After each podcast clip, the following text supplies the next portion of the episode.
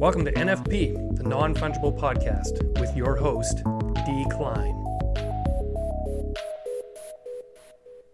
Hey, welcome to NFP, the non fungible podcast. I'm Darren Klein, and I'm here today with my guest, the CEO of Block Party, Vladislav Ginsburg. Welcome. Thank you so much, Darren. It's a pleasure to be here, and um, certainly really a pleasure to be introduced to you and get to know you and be a part of your podcast. So thank you. Yeah, it's kind of cool to meet you. You know, I've actually just been in this realm for a short period of time, but of course, you've been in this for a while now. I was looking back through your history a little bit, and you were there with Block Party, you know, in the early days with the tickets, blockchain tickets, and Sacramento Kings and so forth. And that was kind of your baby, wasn't it? All that ticket business. Absolutely. And I always, you know, it's always such an exciting thing to um, to smirk and laugh about the idea that you know I've been around this space for a while and that you've been in this space um, more recently because how relative is that, right? This isn't exactly something where you know I, you know an, an industry OG here has been around for like 18 to 24 months. Um, so really, yeah. having been in the space for for anything longer than a week, you're sort of indoctrinated already. And so, so yourself for Darren. Um, you know, just the, just that you're already podcasting about it, um, learning about it, and spending a few months in the industry, you're you're you're basically up to speed. well, to be fair, I've written for Cointelegraph for the past year. Prior to that, I wrote with uh, Crypto Briefing. Mm-hmm, mm-hmm. And uh, so I've been in crypto for a while, but crypto art, NFTs, for a very short period. I was basically in uh, the spring that I spoke with Robness and kind of learned about the whole scene. Wow. And uh, I wrote a piece about his experience with Super Rare on Cointelegraph. And uh, from there, that's kind of where I became so enamored with it and got mm-hmm. really into it. And to the point that now I'm doing the art and I'm kind of on a little hiatus with the writing. I've put that on pause because I'm just addicted to the art side of it, you know? Uh, you're preaching to the choir. I've put ticketing on pause. um, well, but uh, but I appreciate the introduction and and yeah, Block Party was originally founded, um, conceived as a ticketing DApp on Ethereum in twenty in late 2017. Um, that's when I became introduced to the founders, and um, but it was formally kicked off and launched in 2018. So the the idea of Block Party was um, a pretty meaningful one. It was that there's this wonderful new token standard uh, Ethereum called ERC 721. It's a non fungible token, and um, certainly Block Party was not the only ticketing DApp getting started on Ethereum, but certainly the only one that was thinking about non fungible tokens um, as the token standard by which to issue tickets. And incidentally, when folks would ask me in 20 early 2018 what a non-fungible token is, ticketing was such a natural way to describe the difference between an, an ERC 721 and an ERC 20 um, mm. in the context of events, right? Because if you're somebody that enjoys concerts as much as I do, you know, you've been to plenty of concerts that are general admission, you know, it's just a, a GA room and you've been to stadiums and, and seated events plenty and so that's a really easy way to understand the difference. Whereas your general admission ticket is basically an erc 20 you know it's interchangeable with any other ticket. Um, such is the difference to a seated ticket at stadium where your ticket is unique to any other ticket because your, your ticket specifically relates to section whatever row whatever and seat what have you and so and other metadata like entrance gate and things like that. So it was it was a really interesting and easy way to think about the difference in token standards and what those tokens can do and what Ethereum does. And sometime along the development of that ticketing DApp, um, we heard about something called CryptoKitties, which is also using mm-hmm. ERC 721. Um, and these are collectibles and um, and well, it went and crashed the entire Ethereum network. And we were like, hey, we better we better sidechain, um, we better sidechain Ethereum for uh, for these NFTs before you know we try to ticket a, a concert and um, Uh-huh. Okay. and things go up in flames. But listen, that year, that uh, so I joined uh, as the head of sales uh, at the time, and um, leveraging my relationships and and things from my previous career prior to blockchain in the fine art industry, uh, I was able to help Block Party uh, pitch ticketing to owners of sports teams, music festivals, um, you know, all, all, all across the entertainment sphere. And we had a really great first year. You know, we moved fast, we broke things, all those great cliches.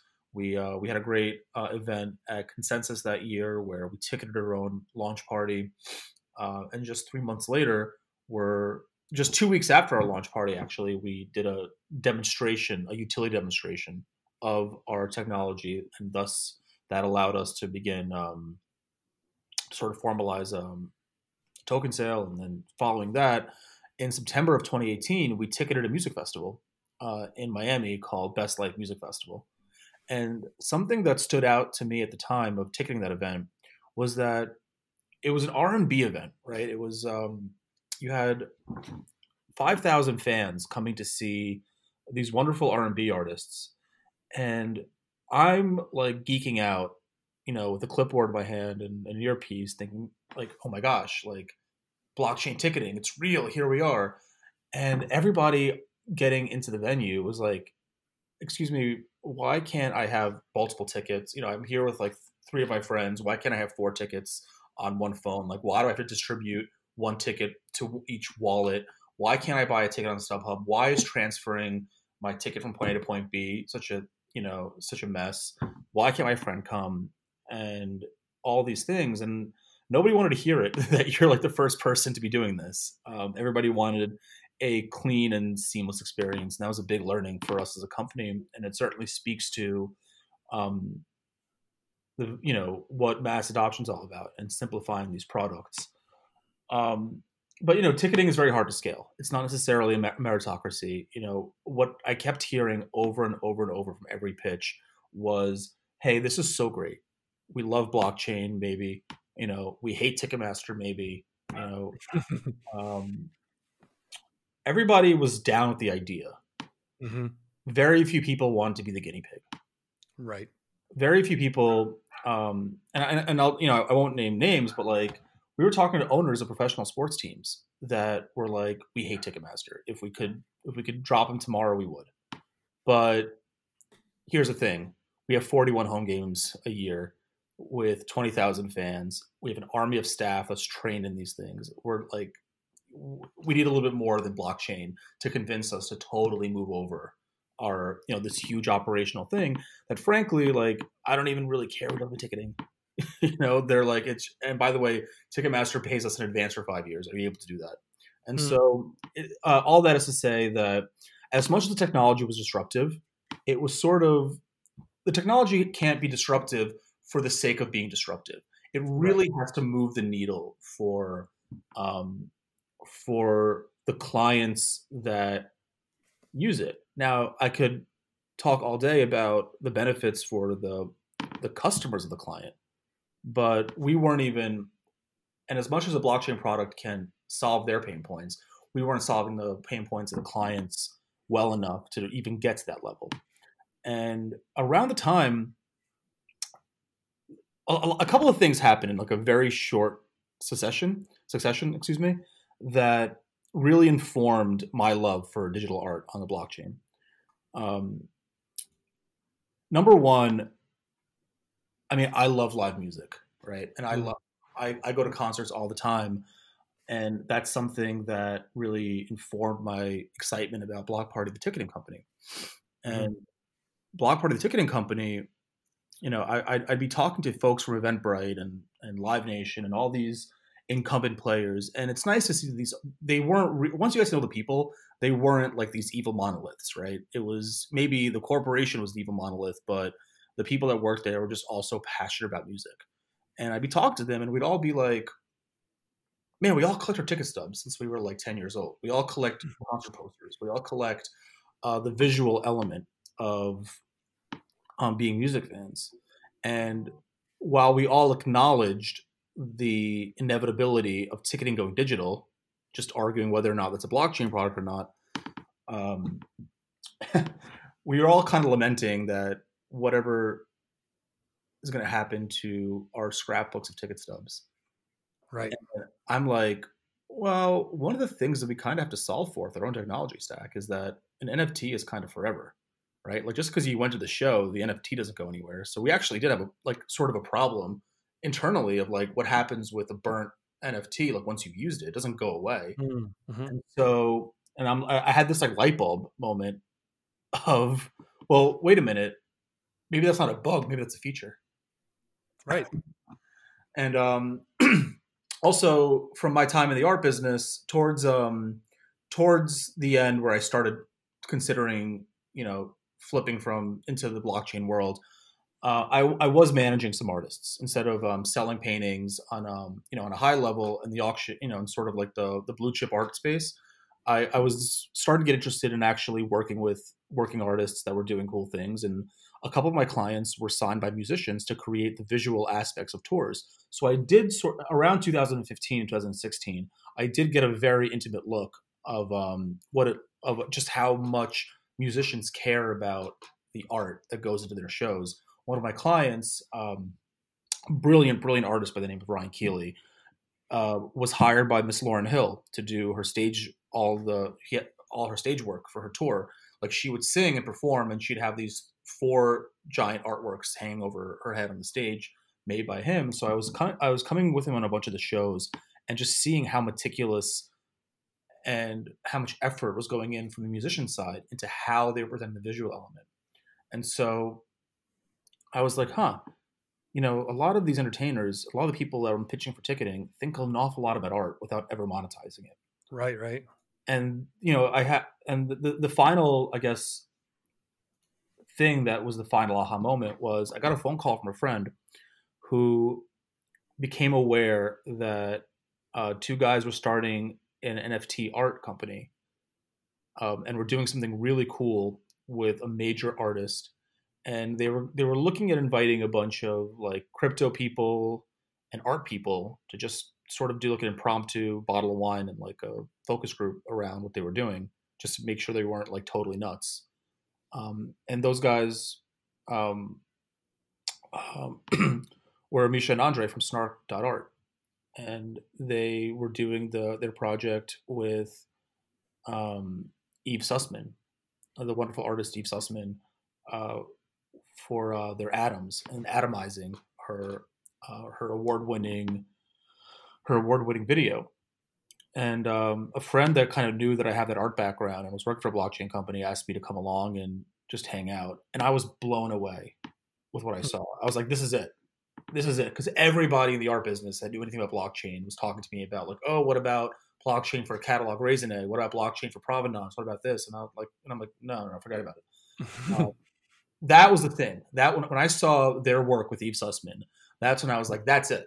If art has a blockchain future, that's it and so um, we um, anyway it was th- those things made me very passionate about the idea of art and blockchain and yeah. uh, i still had a responsibility to sell ticketing uh, and i guess what what it's i guess what i would describe as the nail in the coffin was i think a lot of blockchain projects um, and this is funny right before quarantine started at nft nyc uh, that was sort of the last event that i went to i think there were like four companies um, that were pounding their chests about their partnership with the Sacramento Kings.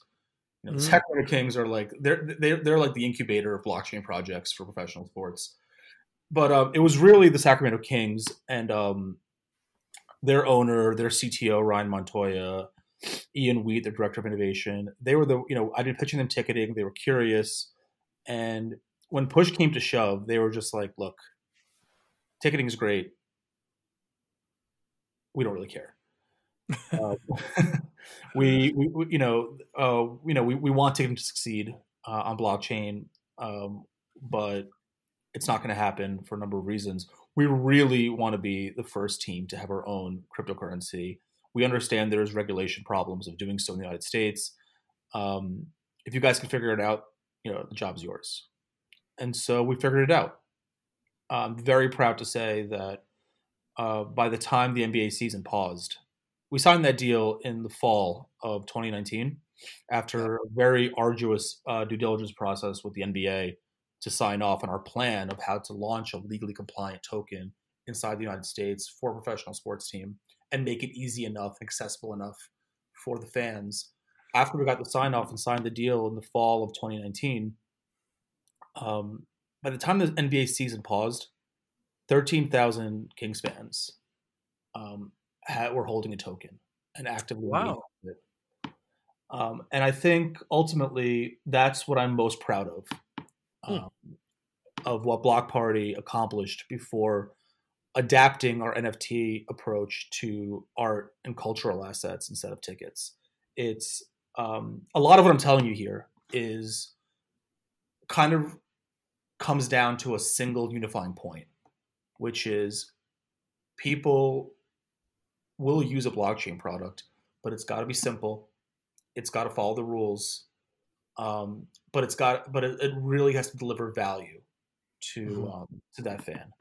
And it's really and before you but and before you even get to the fan, you've got to deliver the value to um, the person or the client who is then offering your product to engage your fans. Um, yeah, so that's um, uh, by the time after we signed the deal with the Kings, it was at that point that we we became convinced that our future was building consumer blockchain products for the entertainment world, not necessarily ticketing. And because there was going to be such a focus on art and the Block Party organization, we saw this coming. We saw the market growing. We saw the artists becoming. Yeah, tell me about that. How did you anticipate that? Sure. Um, a, a, number of things. Um, but to keep it brief, uh, we, we just kind of saw it from a ticketing side, right? Contemporary and Digital Art Fair had its inaugural art fair in New York in March of 2019. Okay. We, we got to ticket that um, that event because digital art and there were a bunch of blockchain artists that were involved in it, and so um, the organizers were blockchain people like in the blockchain space and were curious about a blockchain product for that event. Um, so just ticketing that event, I became exposed to just how many legitimate artists were doing this, and right. that event that event sold out every piece. As an art dealer, I'm like, first time art art fair selling out every piece. Okay, I'm, I'm interested. We mm-hmm. we ticketed um, an art a digital art fair in Manchester, UK, uh, that was organized by the founders of what is now Known Origin. So okay. from um, from David Moore uh, of Known Origin, we I, I definitely learned a lot about art. I mentioned Snark.art and what I learned from those guys, and we just kind of uh, the, the, the the aha moment was how many artists were becoming interested in this thing because digital art has actually existed for a long time, right? Mm-hmm. It's existed since digital. It just wasn't monetized because how do you package a digital uh, asset like that as a product? You don't have that problem with paintings. You know, you can paint all day, but to get paid for it, you got to put it on a canvas, stick it in a frame, and put it on a wall. And that frame, that canvas, is the product by which you sell the artwork, which is the paint. And digital art never had that moment um, until until now. Yeah, it's it's an amazing like expanding field. I mean, where do you see this going here in the next little while? I was talking a lot of the artists I've spoken with recently. Um, they've many of them feel that the biggest kind of emerging element is this connection between the physical and the digital, like digitally tokenized physical products. Do you know what I'm saying? Like, so for example, uh, you know it might be an artwork where you purchase the token and you also receive the physical work you know uh, like trevor jones for example. Absolutely. Absolutely.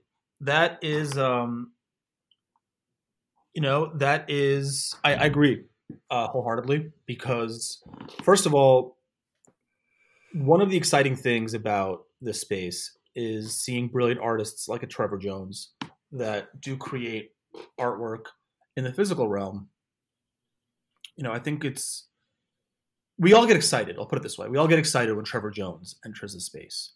We get excited when artists that are well known and famous in the physical realm cross over into the digital realm.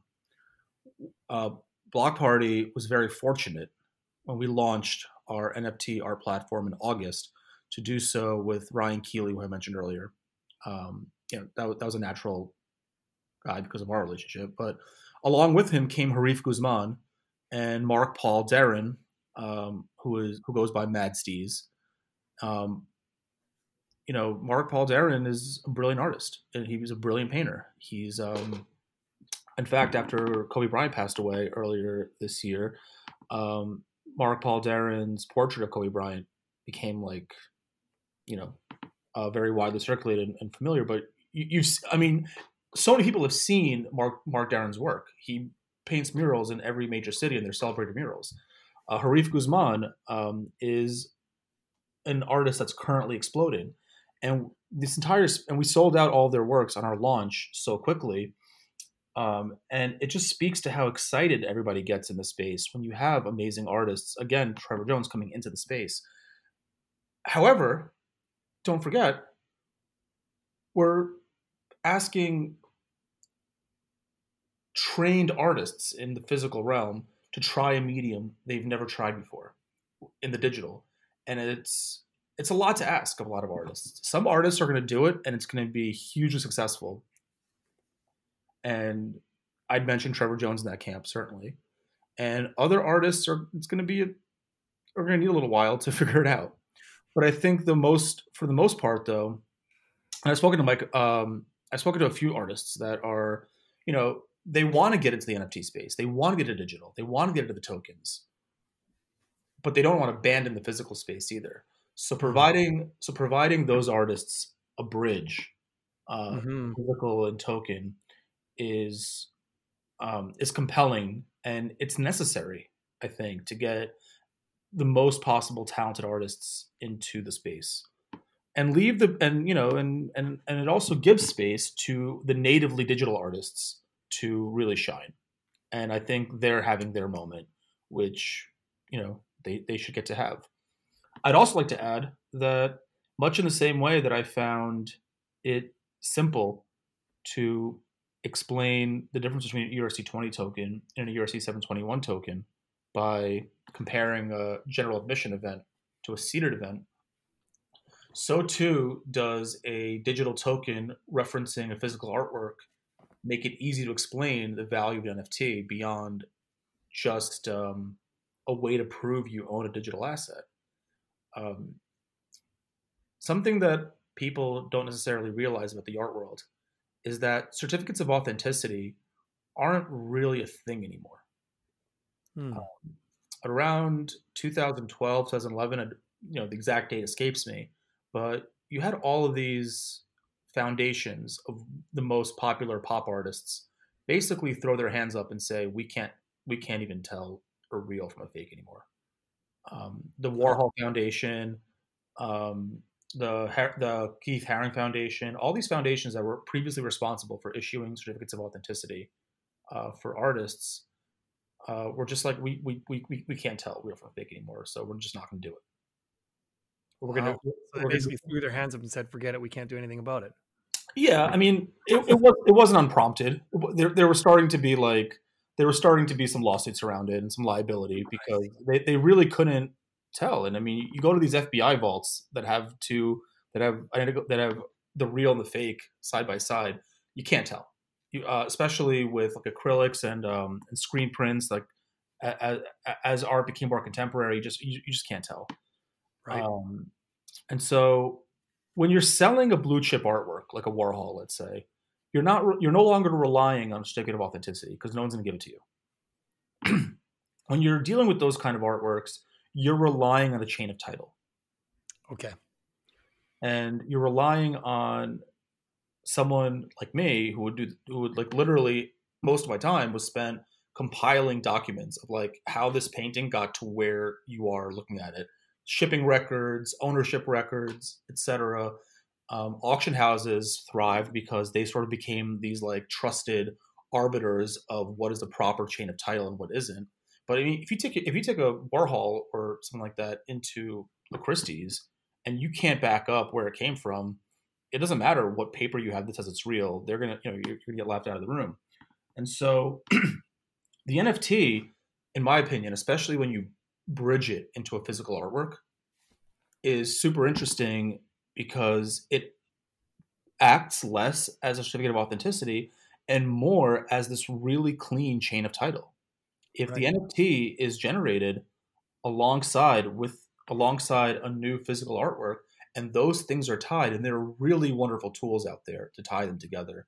A lot of wonderful companies are working on, um, for example, AR to uh, to tie these things. Um, what what you have, uh, as I mentioned, is you don't need an auction house. You don't need a me, I guess, doing the manual labor or even being uh, uh, finding the you know the, the chain of title and finding proof of how it got here. You don't need to trust. I'm using that word trust. We use that all the time. Blockchain, an auction house to tell you, oh, it's legit. Don't worry. Uh, trust us. Um, it's it becomes a trustless uh, system of valid transactions, even for physical artworks. That's why the traditional art world is perking up and, and paying attention. The same, you know, the, the same thing um, that made me so excited about Bitcoin when I learned about it is mm-hmm. happening here, right? So, you know, being from the traditional art world, would you would you say people in that realm see this as a threat to their way of doing things, or are they more eager to kind of jump in themselves and join them? Anytime you have an incumbent industry, you're going to be perceived as a threat first and foremost. Right. And you know, and, and I and I I saw that in the ticketing space, right? Like, you know, when we got that first music festival contract, Ticketmaster wasn't high fiving us. Yeah, so, that's that's more clearly an attack, though, wouldn't you say? Like, yeah. whereas the traditional art world, you could theoretically kind of make that transition in a way. Right. I think um, I would I would categorize it. Uh, I would categorize the feeling as curious. Okay.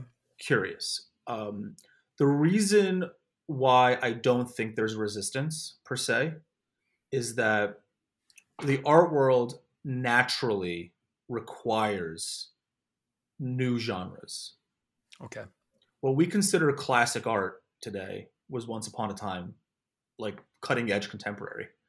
You know, sure. Monet's water lilies, you know, broke the mold once upon a time.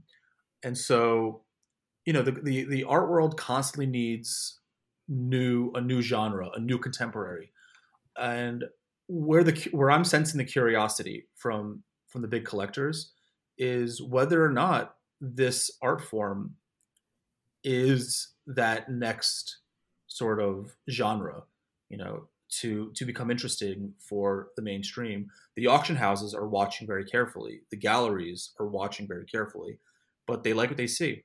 Uh, Art Basel would have been last weekend um, in a non-COVID environment, but mm-hmm. most of the most of the artists and the art dealers and the gallerists were down there anyway, regardless of whether or not there's an art Basel. I'll tell you right now, everyone is everyone. Nope. Whereas last year, people were asking me what's an NFT. This year, everyone is like, "Oh, NFTs. I've heard of that. Like, isn't mm. that one artist make all that money? Cool. Yeah. I'll, you know, I'll check it out." Robert Alice with the um, yeah, he was the first one at Sotheby's, was he not? Robert Alice, I think. Um, Am I correct?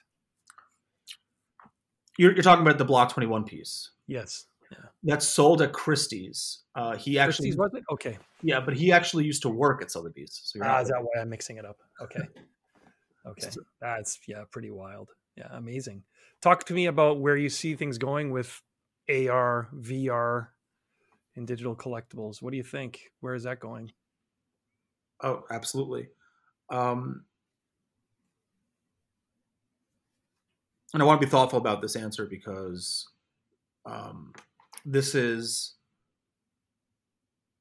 we're I think we're at an inflection point right now where this space is now undeniable.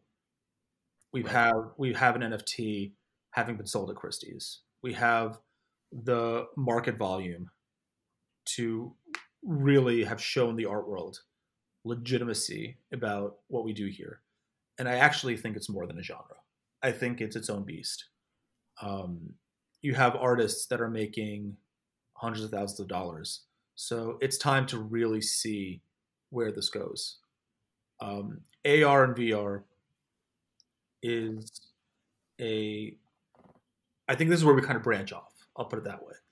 Okay. AR and VR are interesting. I mentioned AR as a means by which to tie the physical to the digital. Um, I think VR is there's there's something that's really exciting about it, right? Um, again, I, I, get asked all the time, why is why are NFTs having their moment now? And I would, and like and like I said earlier, I think that digital art has existed for a long time since digital. I would also argue that ebooks have existed for a long time. In fact, almost every book begins its life as an ebook because these authors are writing in Microsoft Word. Right, sure. um, but it was really hard to monetize an ebook because who wants to read a book hunched over their computer? It wasn't until um, it wasn't until Apple made a totally unrelated product called an iPad where suddenly everybody's walking around with a tablet and Amazon comes around and says, "Well, we're going to make a tablet, and now it's cool to have a tablet. So why don't I read a book on this?" So you you had this you ha- you finally had this frame in which you can productize an ebook, and right. so if we're having a similar moment with art, where you can where we're having our i we're having our sort of like iPad Kindle moment. Uh, which is allowing digital art to become easily more easily monetized, collected, and sold, then I would say I would I would argue that um, the next question is always okay so you can hold a kindle you can walk around with it how are you going to really experience uh, this digital art you bought off of your computer screen well digital frames sure but why stop there um, and vr headsets are i'm not even talking about the headsets and specifically like I, there's really cool stuff happening with the oculus but i'm actually more interested in the in what's happening with the metaverses and what's happening with the CryptoVoxels of the world. Um, mm-hmm. Places where, um, places where, look, somebody like me is going to prefer a digital frame. I'm, I'm, I'm just sort of at this point, I'm just used to being surrounded by um, paintings on the wall. I love my digital art that I've collected. I want to look at it. And so I'm going to be a customer for a digital frame. But as a business owner, I'm aware of how much of our audience and how much of the buying audience of NFTs is super familiar with gaming. Sure. Very comfortable with living in a virtual world and may actually prefer to experience the artworks they've collected in a digital realm entirely. And so, uh, metaverse platforms in which to display, show off, experience, your artwork, um, certainly are very interesting. Absolutely, yeah. Where do you see that going in terms of those things being like productized as collectibles? What do you think? Oof. Um, like, do you see more brands getting on board in the next little while? Are there, you know, some that you, well, maybe there's a couple you know about that are kind of cutting edge? Oof. Uh, now I've now I have to wonder what I can say and can't say. Oh, um, interesting. Okay. Yeah. Well, look. Okay, so I'll, I'll, put it this way: there's the way in which we look at it at Block Party, and there's the way in which um, a company that's more interested in the in the in the metaverse would answer. So, um, first of all, maybe I'm biased because I'm like right in the middle of Ready Player Two right now but like the metaverse is coming and it's coming fast. And you know, when I play video games like FIFA or something like that, I see real world companies buying virtual ad space in virtual stadiums in a video game. So right. that that the mainstream and brands coming into something that's getting as popular as the Decentraland or a, or a CryptoVoxels is inevitable. That's happening. So I I'm I'm certainly like I mean, I've got popcorn in my lap, front row seat, love watching what's happening there. Uh, that's but that's not really so. Uh, but I, am sort of a, a, a, fan there. I'm I'm just I'm I'm in the same spot as you. I'm just excited to see what happens, and I'm and I'm waiting to see it. Uh, from a block party st- uh, standpoint, you know, we're um, I would sort of answer your question where, where I see this going, kind of back to that like head scratching moment I had in the summer of 2019. You know, being like, well, I collect ticket stubs, you know, and I collect concert right. posters, and I and why can't and all my tapes are digital? Why aren't why are these things why are these things separate? And I would encourage you to think about this, right? So I just I, I just mentioned that I personally, as a collector of digital art, am going to prefer the digital frame. But sure. the digital frame is an answer to your question that brings up new questions, isn't it? Because there are so many things that are screens sure. all over the place. And, you know, jumbotrons at stadiums are screens.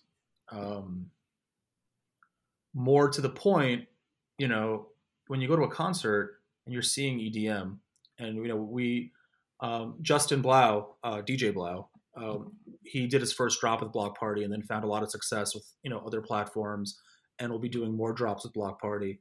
He kind of had that same moment you did back in the spring, where you know he's a friend and has been advising Block Party for a while, and we're just kind of catching up. Like, you know, what are you doing in the pandemic? What are you doing in the pandemic? And I, you know, and that's when he learned about NFTs, and you know, a month later, he's like, "Oh my god, are you seeing what artists are doing?" And, and I'm like, I oh, actually interviewed him right at that time for because uh, I wrote it. I write a column for Cointelegraph called Journeys, yeah. and he was one of my subjects. Oh, is that right? Yeah, yeah. So no, and it was right at that time, kind of in the early COVID stages, and he was. It was kind of a difficult time because all these concerts were getting shut down, right? Yeah. You know, so he was pretty reflective at the time, but I don't know if he was quite tapped into the art side of it yet. And I wanted to ask you about that in terms of Block Party having when I go there and look at the website, there's a lot of kind of cool audio visual NFTs that that seems to have exploded in the last little while. Yes, right? that kind of combination. Uh, can you talk about that a little bit?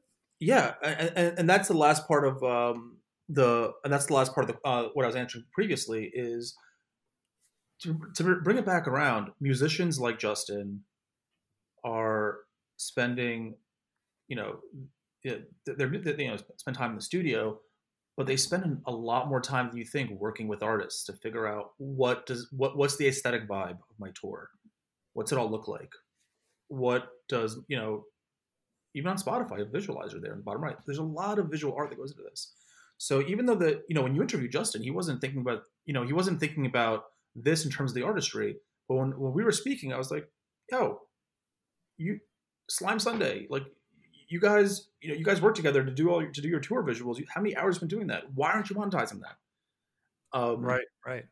Let's see. Let's see how. Let's see where that goes. Right. When I go to when I go to music festivals and I see performers like Blau up on stage, they're they're big old screens right over their head. And, sure. And um, the music festivals that um, that I know and we're speaking to now really think about well, how are we like when we when we come back from this pandemic? How are we gonna Every music festival is going to do three of themselves just to make up for lost time, lost revenue. We're gonna yeah. we're gonna be absolutely overwhelmed with a, with a with a flood of music festivals. So more than ever, they're gonna have to differentiate themselves. And so right. this is where our heads at. This is where we really want to focus um, coming out of the pandemic.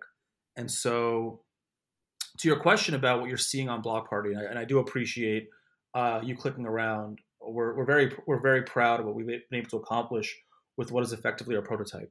But what you see on the site is who we are in our mission as a brand. We, um, you know, we are nothing short of um, just obsessed with this idea of sitting in the middle of culture with NFTs. Uh, I don't. I wouldn't say that we're necessarily art focused or music focused or sports focused or whatever focused. I would say that we sit at the intersection of where music meets art, and that and so much of what you, you'll see on our site is um, is in service to that passion. It's in service to um, the Blaus of the world finding again, it, it, it's, it's, a, it's a simple pitch. You know, you, you, you already do it. you already we've we've spoken to so many musicians. You already worry about the aesthetic element of what you do as a musician, of what of how your music makes people feel when they see it. Monetize it. Your fans want it, mm-hmm. Mm-hmm. And, um, and, so that's kind of what you're seeing. Uh, right now, we have some really wonderful works uh, that we released yesterday by Nate Hill, the photographer, um, set to really incredible music. Um, and while I won't get to the details of who else is planning on drops, you know, we we applaud every single time that 3LAU and Slime Sunday have a killer drop on Nifty Gateway or Super Rare, because uh, those you know or or Async, those are platforms that are really focused on the art and really focused on an art experience, and we think they do a great job. Um, and I just saw today that Lil Yachty is doing something with Nifty Gateway. Um, this is what we want to see more of. We want to see more of the music and art worlds um, who already intersect so much informally, formalize that intersection. Right, right on. That's awesome.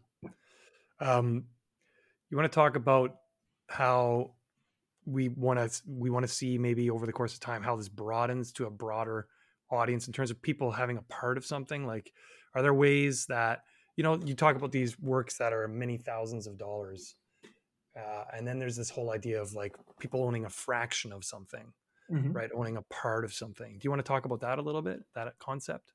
Absolutely.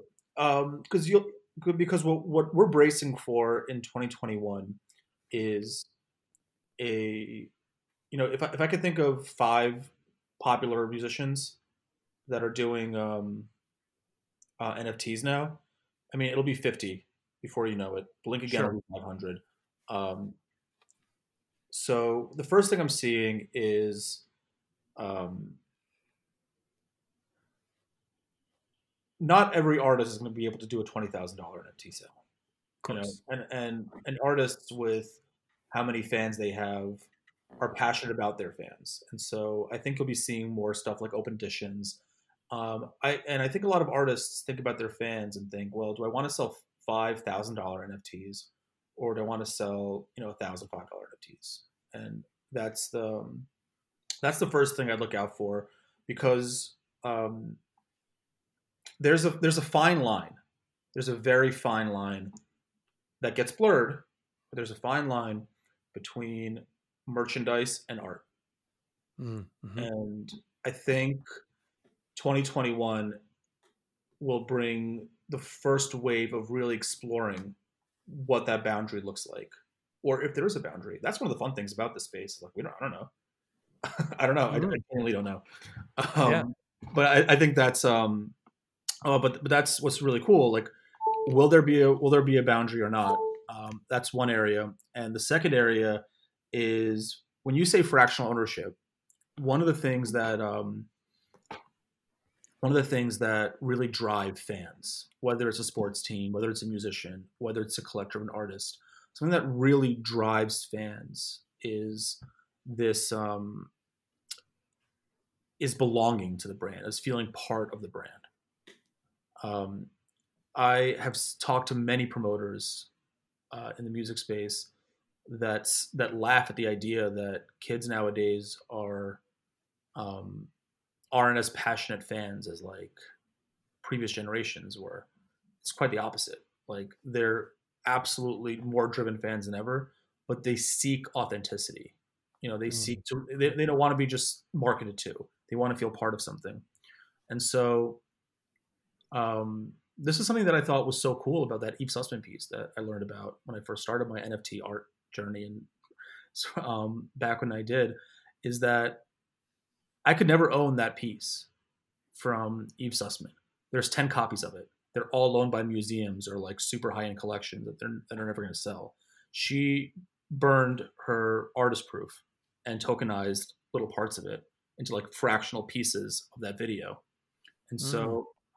I bought 10 of those little NFTs and I'll never own the full piece, but me and a bunch of other collectors that are passionate about Eve Sussman uh, and passionate about the work she did um, are a community of owners, and that is actually to me even more interesting uh, being part of this community of owners. And so I think that um, one shared unifying cultural asset that is owned by many fans of a brand um, is such a value add to the fans to feel like they're part of something and with legitimacy, right? And it's such an opportunity for the brand to connect in a very authentic way with those fans because they're linked now, right? All those wallets that hold the, that hold the fractional ownership tokens, all those wallets are now linked back to that originator, and um, and it's and it's really it's really special. Um, one more note about uh, my experience in the art world um, that informs some of this thinking is um, in 2012, I negotiated the purchase of the first ever photographs taken of the Beatles. Oh, wow. And so when my company acquired those photographs, we also negotiated the negatives and the copyrights. And so began like this journey of having an asset of which I can reproduce as much as or little as I wanted to because I own the copyright to it. That is fine art. It's fine art photography, but appeals to a fan of the most popular rock band in the history of our of humanity. And so and they and they love this brand so much. And first of all, printing fine art. Now, if I print a picture, if I print a picture of the Beatles and it's fine art, um, then I don't owe a cent to Apple or or any of the estates. But if I start merchandising pictures of the Beatles, now I have now I have a problem. Uh-huh. And so there there's that fine but very real line between fine art and merchandise. So if I print a picture of John Lennon, right? How what defines if that picture is fine art or if that picture is merchandise? How many times I printed? You know, what kind of materials I use? These are all kind of crazy questions. And so, and also, I'm generally selling to a fan that wants to buy merchandise. Right. So, what I learned is from that experience is it actually didn't matter whether the fan was a Beatles fan or an art collector. They wanted to feel part of something. They wanted to feel part of this moment in time that was the first ever photo taken of the band. You know, they wanted to feel part of history. And so what you're describing of fractionalized ownership of an artwork um, created by a brand, a, musician, an artist, can be very powerful. Uh, something that um, we think about a lot at Block Party. And this is where I actually take a big old step back.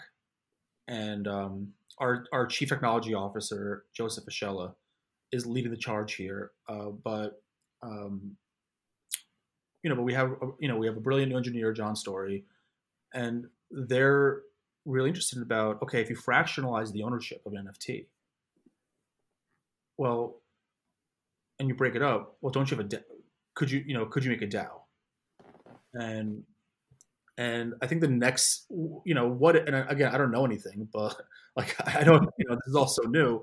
But what if uh, the the beauty of Block Party and the beauty of what we do here is we get to sit around and think what if what if? And then we build it and give it to musicians and artists and see what happens with their fans. That's so cool because what if you can create an artwork that is either an artwork for the, you know that next album or or is just an artwork for the sake of art.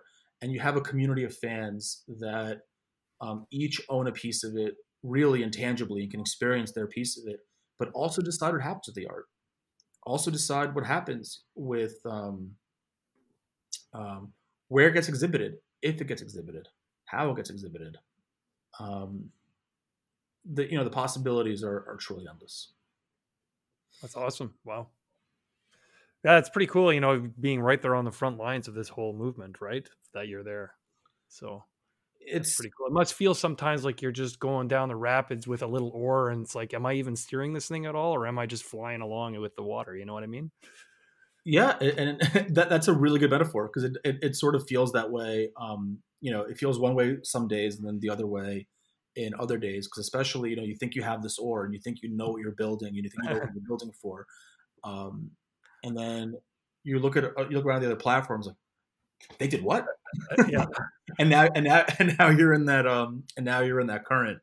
Uh, but it's exciting certainly. And um and it's it's also just exciting to just to hear your experience right? So you're ready for cointelegraph and you're, you're in the crypto world and you're coming out of a time where you know are, are coming out of a time where in 2019 well, you know, sort of at the tail end of like crypto winter or right smack in the middle of crypto winter, where you're like, well, you know, maybe, maybe, just maybe blockchain is a fintech application and mm-hmm.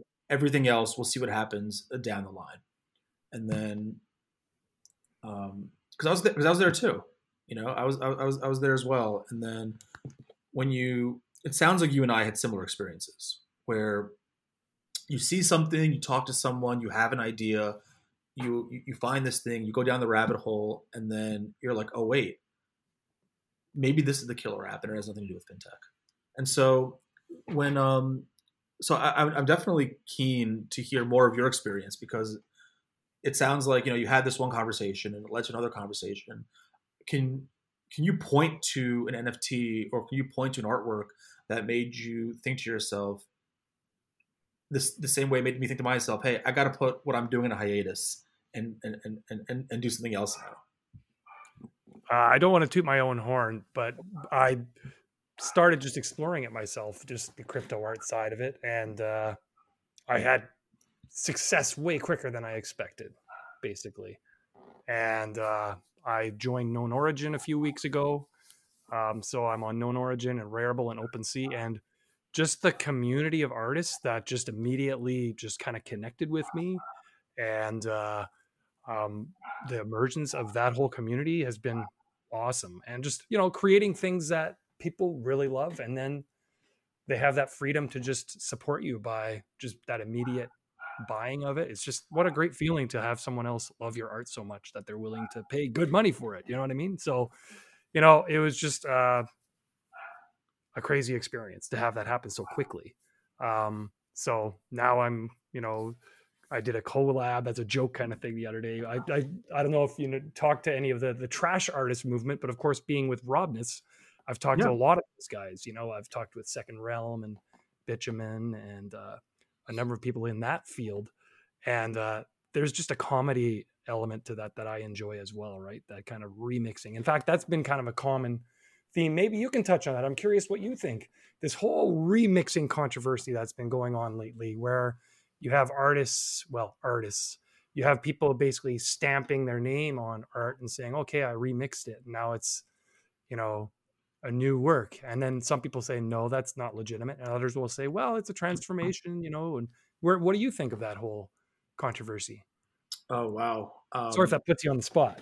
No, not at all. Um, not at all. And actually, it's an important it's an important thing because I I resist wherever I can um, the habit, you know, a, a, as an individual, you know, like I, you know, I tend to be politic. I like debate things. I like to like try to look at the merits of each argument. Um, but as you know, uh, from my seat at Block Party, and you know, being the CEO and and and and and leading our platform, I do believe that there's a time and a place to be politic and sort of hear all sides in a time and a place to stand for something mm-hmm. and um, and stand against something. With what we do a little bit differently at Block Party, and it's maybe a little bit ambitious, but um, we actually start every NFT on our as an internal. We have we use an internal blockchain asset management system that is entirely private, and so any NFT that originated on Block Party will have originated on that private asset management blockchain. And what I, I what we do after the fact, which I call hub and spoke, is if the creator comes to us and says, "I'm gonna, I want to do an NFT, but this NFT should really live in Ethereum." Well, it begins in our internal system, and then it can be withdrawn and minted out of our internal system onto Ethereum. So our internal system is a hub, and then Ethereum is a spoke. Uh, mm-hmm. Uh, so we've just finished connecting Ethereum into our hub. And so that spoke, quote unquote, is finished. And we're beginning um, in, in September, we announced that the next spoke would be Flow. And so we'll, and once we're finished with Flow, we'll do the next one and the next one, and so on and so forth. And so I, I like to think that we can enable remixing in a way that is all that is also equitable to the original artist because the original work, if it comes from Block Party, should have a provenance, a chain of title that it began its life at Block Party, and and our uh, our internal blockchain, the metadata there and the hashing data there should match up with the metadata and hashing of whatever blockchain it was then withdrawn onto. And so, what does that mean for this um, for this sort of genre you're talking about? Well, what if if we're able to provide a system that you can kind of tell what is the like I have a problem with it when it become when when the lines are blurred of what of, of what the of what the original is. You know, mm-hmm. that, that's where I have a problem. If you have if if somebody's tried if if it just looks exactly the same and it sort of like is minted similarly on Ethereum and it's kind of meant to be du- duplicitous, then it, it wades into a place that I'm not comfortable with. But if you have a thing where you know an artist created something on Block Party and then it should go travel from Block Party onto Ethereum, but maybe I wanted to remix that and I wanted to put it on Flow or I wanted to put it on, um, gosh, I don't know, a, a different, just something else.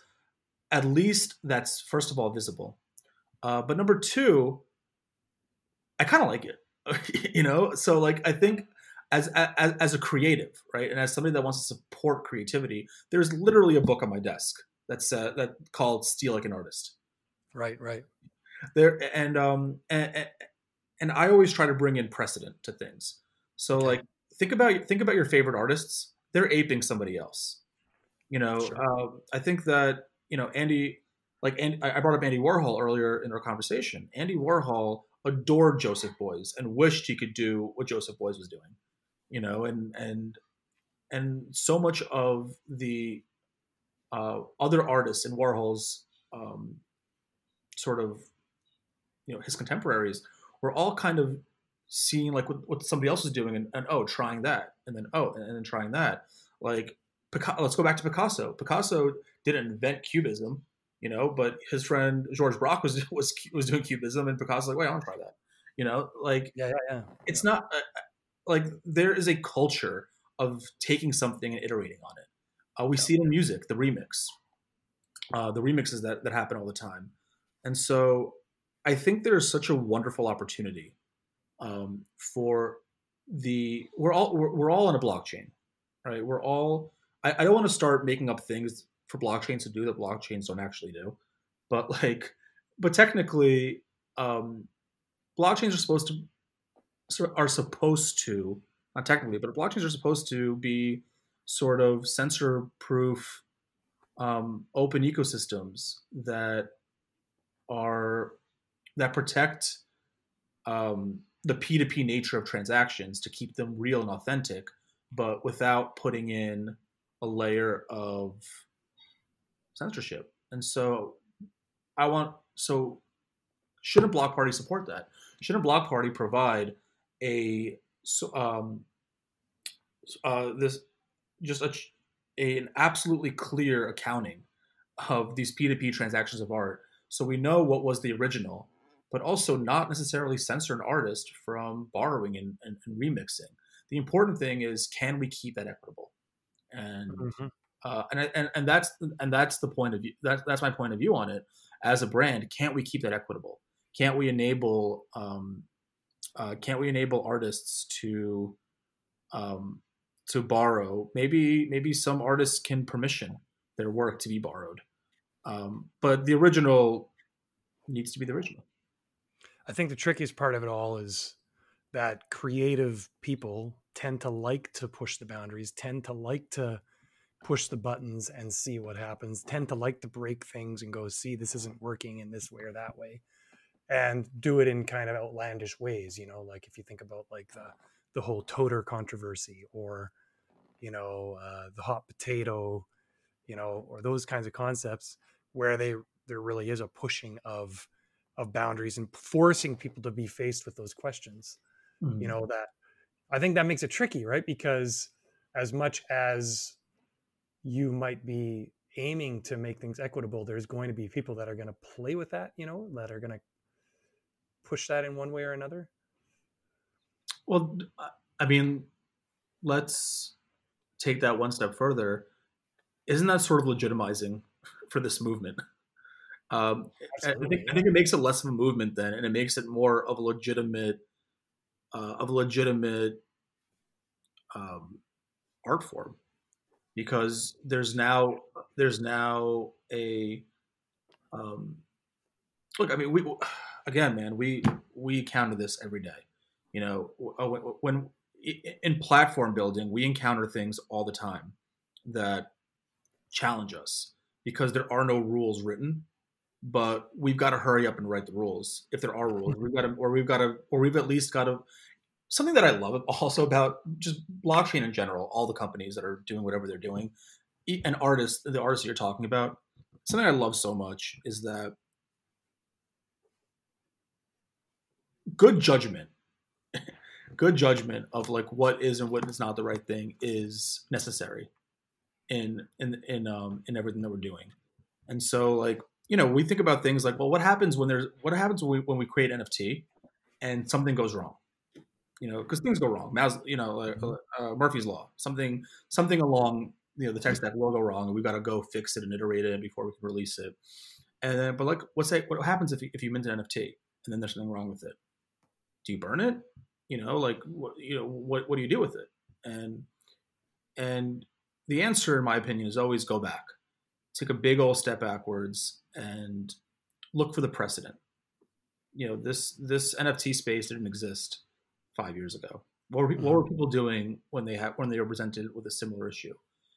Um, and the fact that what you're bringing up which is accurate is that artists are pushing buttons or pushing boundaries are sort of like ruffling feathers and, and seeing what happens. I yeah, think it's, yeah. I think it's legitimizing that this isn't a trend, right? This is a real this is a real culture that is trying to figure itself out, and you need squeaky wheels for that culture. You know, you, you, you, you just do. And so I think in a lot of the things that we think about as a platform are observing what happens, what's working, what's not working, what happens when there are squeaky wheels, and what can we build with good judgment about like what supports everyone or what supports what we think is the right thing and what guides us to make those decisions and what guides us to have good judgment. Um, I think it's always important to think about not only precedent of what happened in the world before uh, all these technologies, but also kind of go back to the basics of what these technologies are all about. Mm. And um, I think that as blockchain people, we will be careful not to forget that censorship resistance is a core value. Right, right. Yeah, absolutely.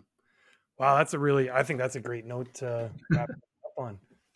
I really appreciate your time talking and uh, visiting on this podcast, and thank you for that. Um, and I wish you all the best with uh, the next year of Block Party. See where it goes. It's going to be some crazy I appreciate stuff. that. I appreciate yeah. that. Um, and I think that um, I think it's been a real joy for me to to have time to speak with you uh, to talk about NFTs and talk about the space because you yourself as an artist uh, and as somebody that understands the space as well as you do, um, I mean, I'm going to get a little bit smarter just from speaking with you, and but getting a chance to spin my wheels and talk. And I, I think um, when it comes to Block Party and this space, once again, once I get going, like there's you know there's there's no stopping. Um, so the potential is massive. Yeah. Yeah. So um, I'm um, I'm super appreciative for not only you having having me on, but also you devoting your time and talent to this space. You know, we need we need people to um, to continue to get information and get information out there and to get people learning because there's going to be somebody out there I, I think maybe a lot of people out there that come across what you do and and maybe go check out that piece of digital art. Maybe go down that rabbit hole um, and continue adding to this culture. And by and, and look and podcasting that that that's you know, the media that you create adds to the culture. And so uh, I applaud what you do, and and I'm just honored to be uh, to have been given the opportunity to speak with you. Awesome. Well, let's stay in touch. Absolutely. Um, Every guest I've had on, I've found it's actually been more beneficial to me. Probably, I'm the one that's learning from everybody. so. uh, well, um, I would actually, I, I, had no idea you were on Origin. Um, so I, I, I, actually, I would actually, lo- uh, I would actually love to uh, take a look if you can, if you can link me. Yeah, yeah, we can uh, do that after the wait, plug, plug, yourself. How, how, do people find yeah, you on Origin? Okay, yeah, I'm sorry, I'm a little bit maybe too modest for my own good.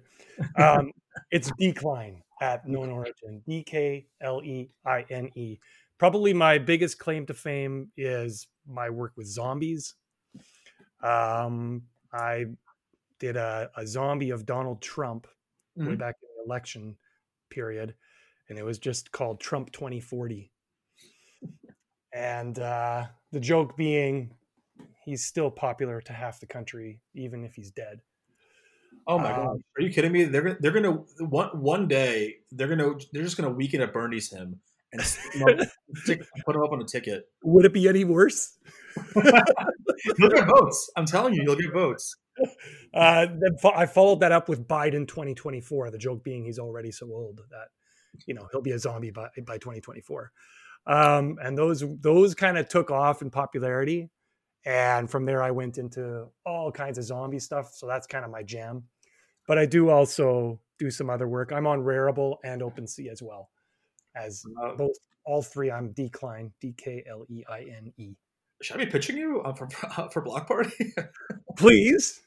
Uh, well, uh, and, well, why don't, why don't I pitch you offline? But I, but I'll, but I'll leave off the plug of my own. Um, blockparty.co. Um, one of uh, we're recording on um, I don't know if this if this breaks the fourth wall, but we're recording on December 10th on a Thursday. Um, Friday, December 11th, we're doing um, a drop of Grammy nominated artist Adventure Club, and that was truly um, truly one of uh, my my my favorite experiences as an NFT person of talking to um, talking to Adventure Club, talking to Leighton, uh, somebody that's been involved in crypto, um, you know, since buying Bitcoin in early days, and it was just like interested in NFTs, saw what 3LAU was doing. I was like, so why can't? So tell me why can't I screenshot this, or you know, kind of asking all the questions. And sure, sure. Um, after speaking with me and speaking with uh, my te- with uh, the team members at Block Party who have walked them through the process, and now at the end of that at the end of that road, our drop tomorrow with Adventure Club features the first work, you know, the first the first music, you know, they they made in the basement, like figuring out how to be Adventure Club and figuring out a track. And there's all these visuals to it that they imagine be part of their brand. And it's a it, it in the art world we call it a retrospective. This is the genesis of Adventure Club, and I think um, I think this is really the vision coming to life when again when when when musicians dig into the archives and figure out the content that made them who they are and now they're going to share it with their fans. Um, that to me is so exciting. And so tomorrow, the 11th, very special day for Block Party. Uh, drop that means a lot to me for that reason. And um, um, so blockparty.co. Uh, we're we've got a lot more coming up to close out the year, and um, I'm looking forward to big things ahead in 2021 from ourselves and all the platforms. Um, and I'd love to I, I would love to live in a future also where um, you know you get to proudly say that your work's on known origin, Rarible, right. and, yeah. and Block Party. It's it's a thrill, you know. I think 2021 is going to be an amazing year. There, I remember there when we had these shutdowns early on with COVID, and then there was a brief reopening. Mm-hmm. And I remember going out to a restaurant with a friend during this brief period of time where it was okay to go out to restaurants. That was the best burger and beer I'd had in months. Right? Oh my and god! I, I hope 2021 feels like that, where it's just like all these things that we took took for granted, just the mundane things. We're gonna be like, oh, isn't this nice? You know what I mean? it's i mean it's going to be i kind of felt that right i kind of felt that on um you know actually the day that pennsylvania announced that um joe biden had won pennsylvania you know the entire country had a dance party outside and i Mm. think that you know for a couple of hours on a saturday on a really nice saturday afternoon in the northeast it, it kind of felt like everybody forgot about it for a minute. I'm not saying it's a good thing necessarily that they forgot about it for a minute, but um, but that like the absolute like ex you know exclamation of like joy and I, I think that's what we're all missing. Um, it's crazy. I mean, my, my wife and I we live in um, we live in New York City and we went up to Connecticut for the weekend just to get a maybe like let's get out of the city for a few days with this uh, with this virus stuff. We never went back. We're still in Connecticut. Um, you know, I, I I'm, I'm telling when I- when I when I get back to New York, um, it will be uh, burgers and beers aplenty. Yep. We So, had yeah, flights it's gonna be- it's gonna be an amazing we had flights booked for Manhattan that got canceled because of COVID. So, Mm. yeah, I I love Manhattan. I love New York. I'm actually Canadian. I live in Alberta. That's You why I'm know- wearing a toque. You know, I got to stay warm. You know, I, I I I think somewhere in our emails, I picked up the um, I picked up the note about Alberta. Where where about?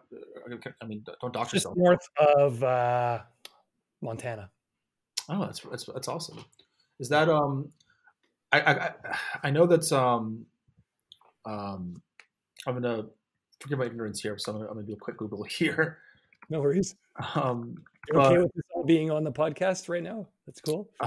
but um, I actually uh, I've, I I got a chance to spend some time in Winnipeg once, Oh, did you? and which I which I now, again forgive my my ignorance. I have to figure out if is, is Winnipeg in Alberta. no, Winnipeg would take me if I were to drive. I'd say about 20 hours. Oh, okay. So So, so, now the same. I can drive to Las Vegas or Winnipeg in about the same amount of time.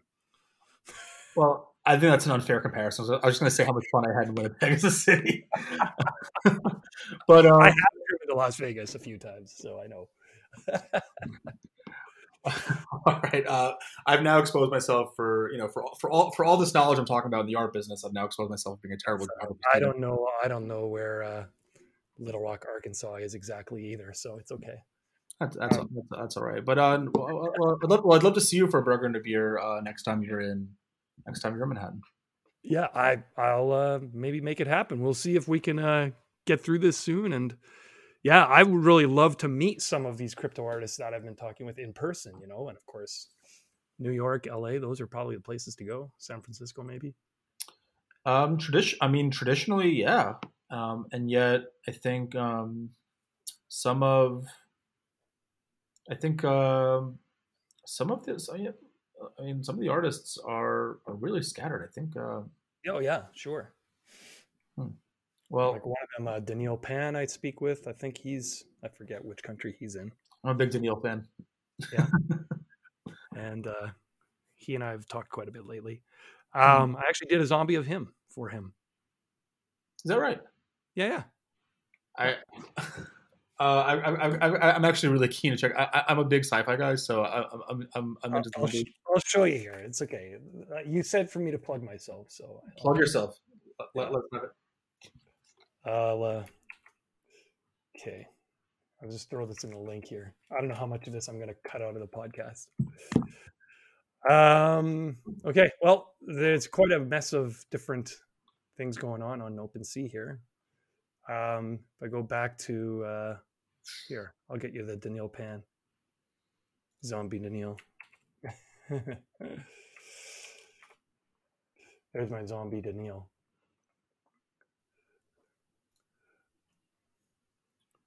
Cool. I don't know if you. All right, I, I, I actually skipped right over the, the, the zombie, and, I- and I've, been, I've been looking at your stuff. Okay. This is wonderful.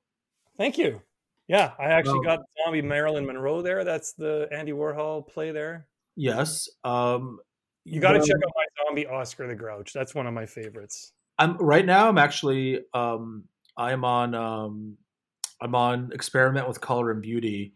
mm. and I'm getting like I'm getting serious Alex Katz vibes from that from the orange from the, from oh, wow. and like the lines of the of, of the figure. That's awesome. I was in that case, I was playing with a royalty free image and I just went, wow, that's just a really beautiful, simple photo. So I drew from that. And this was one of my first ones I did with Procreate, just playing with color and effects. So um, I bought an iPad the day before. I bought my iPad, and uh, I think in the first two days I had it, I spent 14 hours on it. so oh, this is crazy, Q. Yeah, yeah. Um, I, I, really like Rudolph Giuliani as well. That's one of my favorites. So, you, so the um, Trump interrupting himself indefinitely is interesting as well because you you're you're, you're speaking of um, you, you mentioned that you did a zombie Marilyn and that's your nod to uh, Warhol, but you've actually are doing a little bit of that with uh, Trump interrupting himself because you're kind of you know it's kind of like a negative True a negative space, um, like a reversal of like colors you think you'd see, and it's and because he's interrupting himself because he's the, image is symmetric and, and, and flipped on each other, so it actually kind of really looks like Warhol's reversal series. Uh, I hadn't thought of that. Wild. That's uh, that's what I'm here for. Oh, that's that's that was deliberate. no, no, but, but, you know what? That but you, you would not be um, uh, you you would be you would be maybe surprised or not surprised. It's up to you.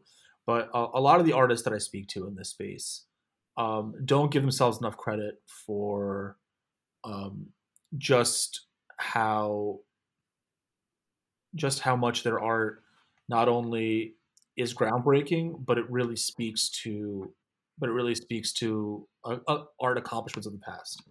Mm. Um, and so so you know when you when you do something that you know when you do something that's inspired by um, an artist like Warhol with, with mm-hmm. Marilyn, you you you don't you, you don't maybe necessarily think immediately just how much looking at various other things of Warhol and in that experience sort of subconsciously informs other things that you do. And um, what yeah, that's a fair point what you know what you're what you're as i'm scrolling through your OpenSea page and i'm seeing so many of um so many of these figures whether it's uh zombie giuliani zombie elon maybe it's you know trump or um or even Deadmau5.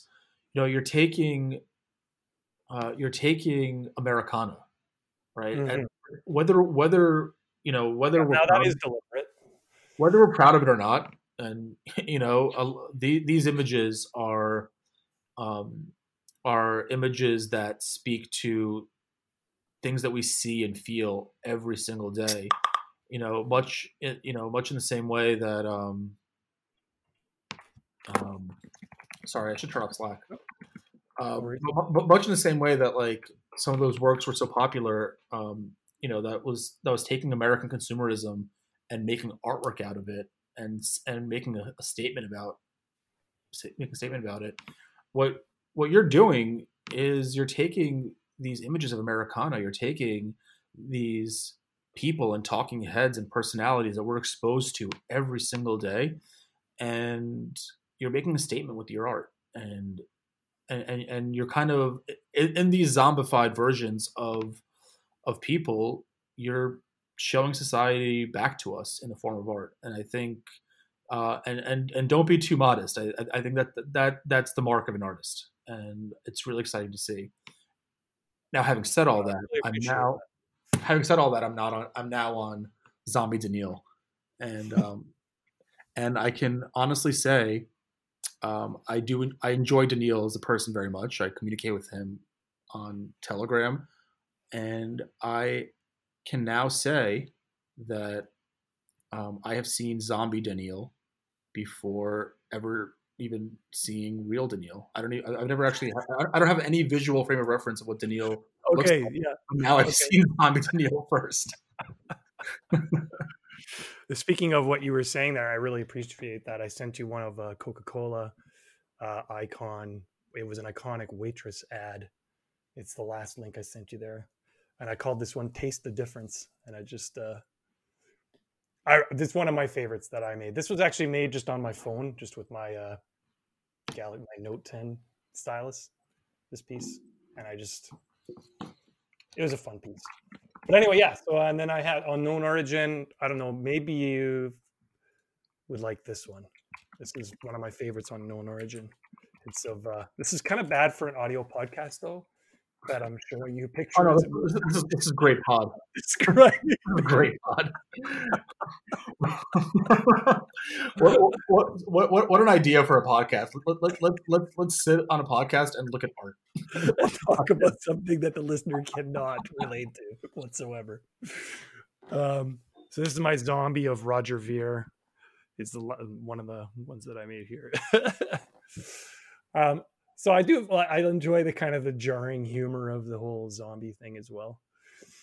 But uh, it's very fun. I'm actually doing a series for Christmas that I can't say much about yet, but it's pretty exciting. I, I that's all I will say about it right now.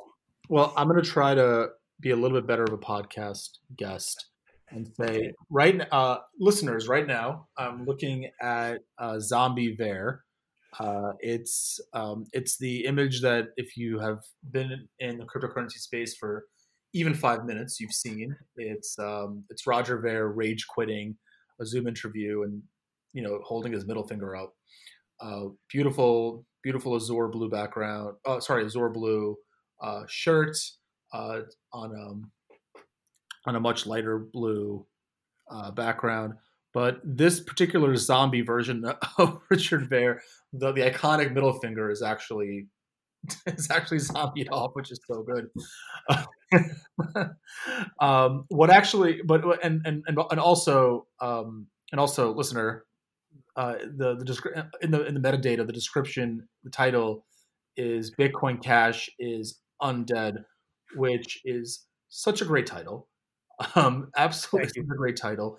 Um, what um, and and what else? What I, what I the commentary I want to make is that um, I love. It's it's so it's so good to have. It's so refreshing have a point of view, and it's just sometimes it's really nice to just say. Just exhale, just exhale and go. Just like Bitcoin Cash sucks. and like Roger Ver's probably done more. Not probably. Roger Ver's probably done more for the Bitcoin world than I, than, than I have. So my my hats off to him. But like that rage quit was so funny, and Bitcoin Cash just sucks. And Bitcoin Cash is undead is a is is a great perspective. I appreciate you.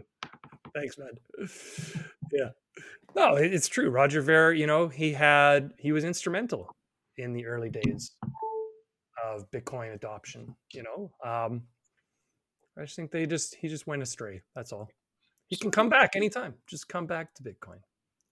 Oh hey, after that I got I got to show you this one though. If you if you like the zombie Ver, this is on Rarible. This one is sadly just sat unsold. It's Zombie Craig. In the description, I've written he insists he's a zombie. I'm not convinced. Now, if you look carefully, you might notice that. um, well, it's fairly clear he's painted himself with zombie green colors. If you, so, I don't know if he's oh, actually. Okay, so uh, I'm, I'm, I'm, gonna I'm gonna do this again. So, uh, listeners, what what I'm what I'm looking at is is is is, is a is a picture of Craig is, is an image of Craig Wright, and he's holding a microphone because um, you would have to you would at this point you would have to provide evidence of Craig Wright ever not holding a microphone uh, to me. So the fact that he's holding a microphone in this image, he's just saying "ugh, erg, ugh." Is familiar. Um, he's he's in a he's in a, he's in what appears to be a black button down shirt, and again, there's this there's this really easy on the eyes sort of Tiffany's blue um, background and if you look and if you look closely, the the skin Craig Wright's skin tone is actually that of a Caucasian, I think Australian man, but he's but there's zombie there's zombie green painted over it, and it's spattered on his hair, and and and sort of on the cuff of his of his collar and, and his and his arm cuff, and he has painted himself a zombie because that's who Craig Wright is. He and just you're wants to belong. He just and- wants to. He just he just he just wants to he just wants to be a part of it and and, and again this is this is such a great pers- this is such a great use of the zombie to just like I, I think it was I th- I think it was Jean um, Cocteau who said style is a way of saying complicated things simply Mm. and I think I'm butchering that quote, but uh, but if but but isn't that what this is? Like, it's complicated to explain to a not Bitcoin person who Craig Wright is, um, because you know he's Satoshi, and people don't. no, but it, it, you know it, it's difficult to explain just how ridiculous this character is, Mhm. and um, it makes it a lot. Of, it makes it you know everybody's but everybody's familiar with the zombie, and it makes it a lot easier to explain this complicated complicated character by Mhm. um, uh, by looking at a simple and beautiful and stylized image. You know, it's I'm really enjoying this. I, I've got a, one more here for you. Speaking of Americana, click on the last link there.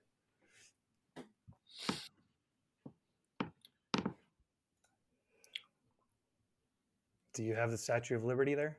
I have uh, it's loading. Uh, My, my my my internet in the woods of Connecticut is comically slow. Ah, for, okay. for for the CEO of a tech company, I should really have faster than dial-up internet. For the listeners, this is Zombie Lady Liberty. And uh, I was doing this in the early stage of the election. And I was feeling kind of like, I don't know what's going to happen with this election. So it was kind of meant to express that notion of, I don't know if we've kind of uh, maintained the ideals that America is known for in terms of espousing, you know, principles of freedoms and liberty and uh, opportunities for everybody. But I don't know if you've got it there yet. Uh, n- not only have I got it, but I've zoomed in, and also, listener, um, what I'm going to point out, and I, and I I love this detail, is Lady Liberty, uh, the Lady Liberty that you all know and love. You know, she's standing and holding a torch above her head, and holding um, a tablet in, in her left arm.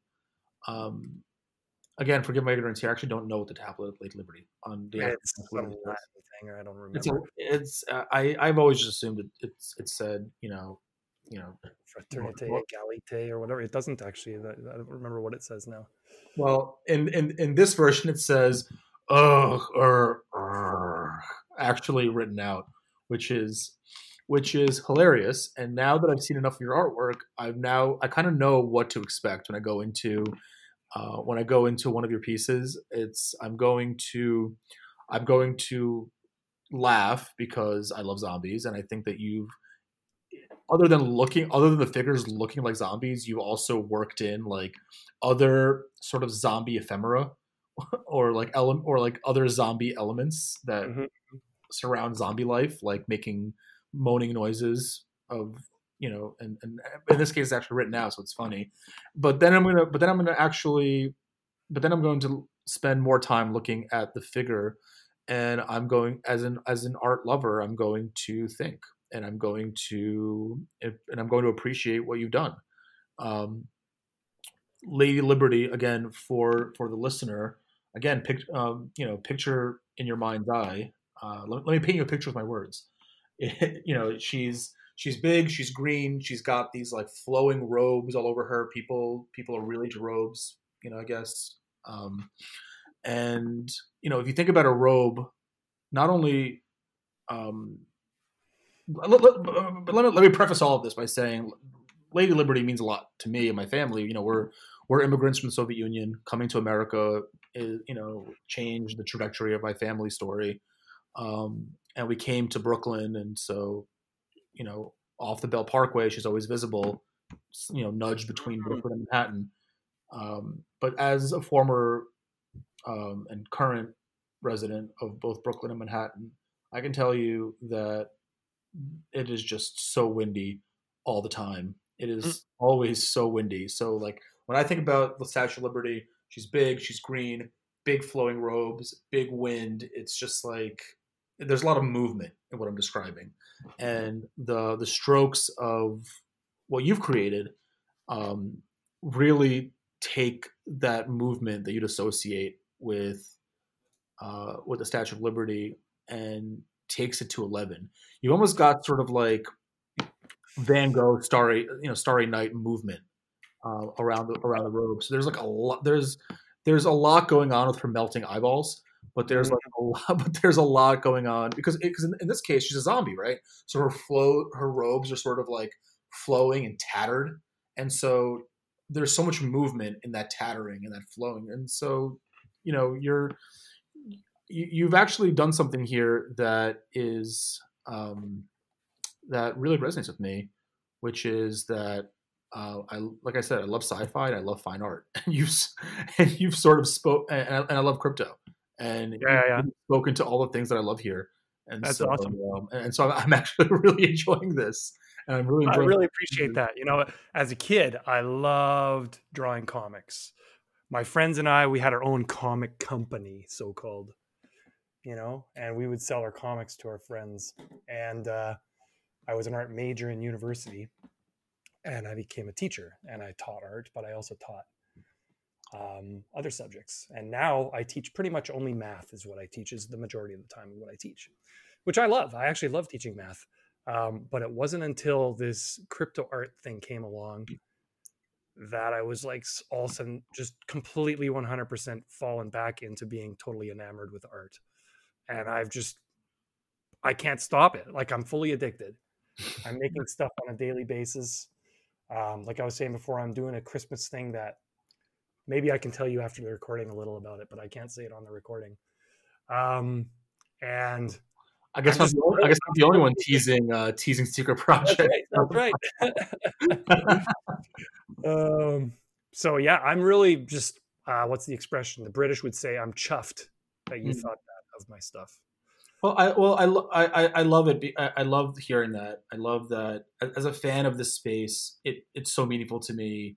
Um, and I see this with friends of mine that caught the bug. You know, like I mentioned earlier, like Justin Blau, a phone call back in March led to SSX Blau.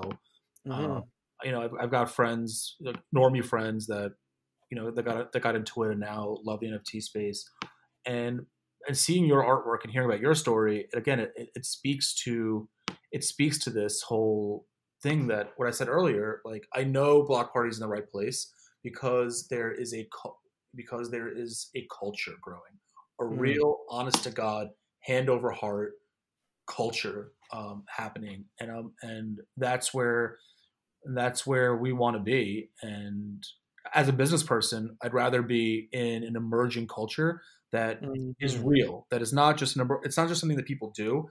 As in your case, it's it's something that people live. It's something that people eat, sleep, and breathe. And you know, whereas Block Party used to be doing a thing that is just an operational part of events, you know, that feels limiting.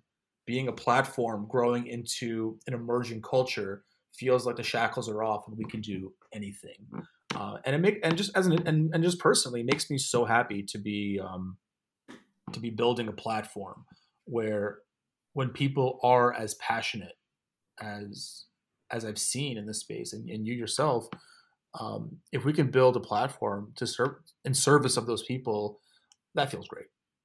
Yeah, that's awesome. I know for myself, it's been life changing. I love it. So, are you still teaching? Yeah, I teach full time. Um, I don't know what's going to happen in the next little while with things with the art, you know, and uh, you know, I'd love to, you know, keep expanding it. It's gone better than I ever imagined it would. Um, you know, so who knows where I am in a in a year or two? I don't know. It's, it's uh, I enjoy teaching. I like it. I I don't like the social isolation of just being on my own at home. Mm. Like I've like even with the whole COVID thing, like right now we're teaching remotely, right? Yeah. And just not being around people is is harder, you know. So that's a um, and listen, that's a struggle that um, that's a struggle that I think everybody can sure identify with, but also sure everyone can identify with it, but when you're when you're when you're teaching, part of um, I imagine part of teaching is not that I've taught, but like part of teaching is um, feeding off of there's interplay, right? You like you Sure. you're you're you're pushing information to students, but then students are very oftentimes pushing information back at you, either in a binary sense, like answers to questions, or at least like I didn't realize just like when I, when I was a student, I thought I was so sneaky with like my phone like down by my lap and just kind of like texting or something. Um, once I started like speaking at at you know about blockchain and and, and art and like I, I did I, I remember I um up uh just a few blocks north of Block Party offices is New York Law School, and Okay. um, I spoke. New York Law School is having like a um, an event about blockchain and like music rights, and I, I don't know why they decided that I should talk about music rights, but uh, anyway, but I was I was um, the conference was in the lecture hall setting of New York Law School, and um, is that was called? New York, whatever. It's the one that's sort of in, in Tribeca. Um, but I but I was I was speaking to a, to a to a lecture hall, and who knew that you could see every single student and their eyes if they're paying attention or they're not that you are absolutely getting an energy reflection back from every single student. And i could tell 75% of them were like on their phones. Stop stop stop droning on. Say something, say something exciting. Anyway, yeah. But yeah so i Um, mean it, it, it's isolating right because you um because there, there's an interplay of energy between yourself and students and you can still teach on zoom you can still teach on video conferencing you can still do the thing that you have to do but um but so much of um but so much of what you do for work and that you're passionate about relies on that in-person thing so it's Sure. It's it's a sort of a performance art in a sense, you know? And when you don't have that immediate connection there, it's it's lacking something. You know what I mean? Yeah, I can only, I can only imagine. Um, you know, I, we definitely at Block Party, we're the same thing. You know, we definitely miss the input, the um, the the culture of being in the office, um, and you know, we get we get our work done, um, and we have the Zoom meetings and the Hangouts, and we have our Slack, and we have all the things that we need to get the work done, execute the vision, execute the roadmap, et cetera, et cetera. But um, it's a different thing when anytime I want to talk to anybody in the organization, it's kind of a thing, right? Like I have to schedule a Zoom, I or like I have to like calendar a hangout, and um, so every conversation is definitionally arranged, even if it's like, yo, let me grab you on Hangouts for five minutes, you know, and like here, boom, here's an invite. Even in that sense, like you're still like in the Hangout. Whereas there's something about like sitting in an office with a whiteboard and just be like, hey, I have a really stupid idea, but like I'm gonna sketch it out. Totally. What, what, Yeah. what, do you guys, what, do you guys think? Now, if I have a stupid idea, I have to be mindful of the fact that I'm now taking somebody's time. That they have to get on the Hangouts with me and and listen to my stupid idea, and I have to whiteboard it, and they have to whiteboard it. And it's just it's just much more. Everything is much more of a like a like a thing now, and uh, I Yeah. really I've um one of the things I'm so fortunate about with Block Party is you know I mentioned our CTO Joseph Fischella, but uh, our, my co-founder Shiv Madan, um, everyone in that office is so brilliant, you know. So like you kind of feed off of like how smart everybody is and like learn from just like the the chatter. And so even though it was kind of nice at first with quarantine, just be like ah from home, like after a while, like you know, you're you're kind of missing out on the benefits of being uh, being surrounded by um, by smart, hardworking people all the time. Totally. And just the energy from that, which is kind of an intangible thing, but I do get to hang out with my dog, and he's no, taught that's me a lot true. about- That- That's a positive. he's taught me a lot about you know the pursuit of treats and life, liberty, and happiness, and it's great. And there, there's simple uh, drive to just achieve those few things. Yeah, that's right. well, hey, thank you very much for chatting. Um, and uh, I hope we do stay in touch. And I maybe really I'll enjoyed uh, see you for a burger and a beer in New York sometime. Um, let's let's let's commit to that because uh, I think that we've um, what began as a podcast has blossomed to a friendship. So let's so let's uh, let's let's roll that. You know, you say you love Manhattan. Um, let's roll that into um, let's roll that into a burger and a beer and a walk to the Whitney. You know, like it'll, it'll be great. Awesome. Thanks again, Vlad. And uh, thank you, everybody, for listening to the Non Fungible podcast. We'll talk again soon. Cheers. Thanks again for listening to the Non Fungible podcast. See you again soon.